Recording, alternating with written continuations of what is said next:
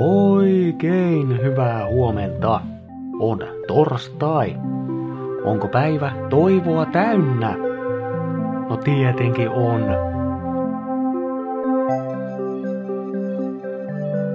On siis kolmas marraskuuta. Nimipäivää viettää Terho.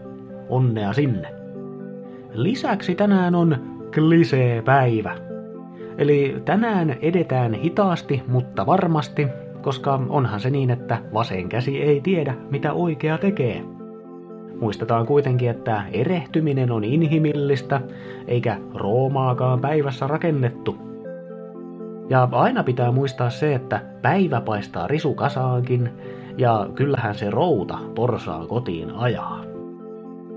Sanotaan myös, että parempi myöhään kuin ei milloinkaan ja yrittänyttä ei laiteta. Niin ja onpa sentään lottovoitto syntyä Suomeen.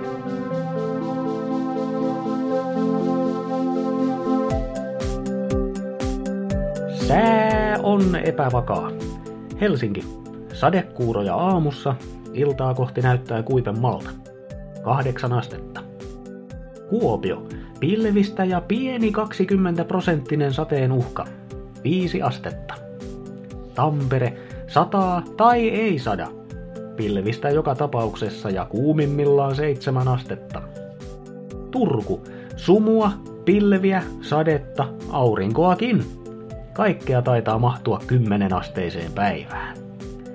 Salossa vähän Turkua sumuisempaa ja pilvisempää, saderiskikin on hieman suurempi. Lämpöä 9 astetta.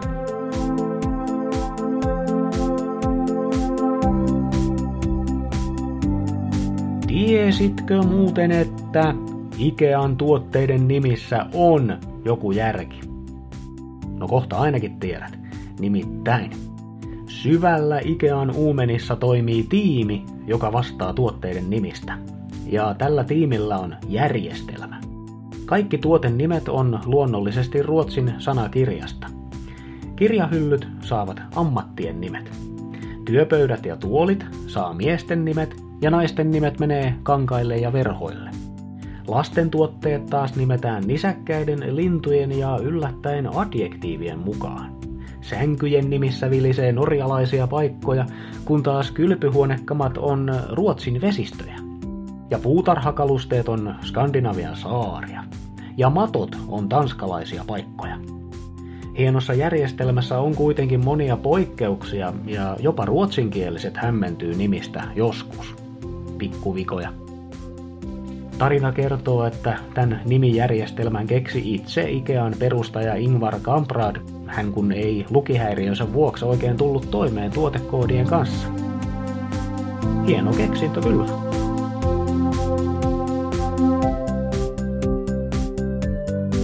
Sellainen kattaus tänään. Kiitos seurasta. Muista, että lukihäiriö ei tee ihmisestä tyhmää. Tyhmyys tekee tyhmän, puhutaan siitä joskus toista.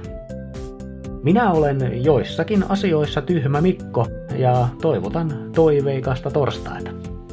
Just sulle.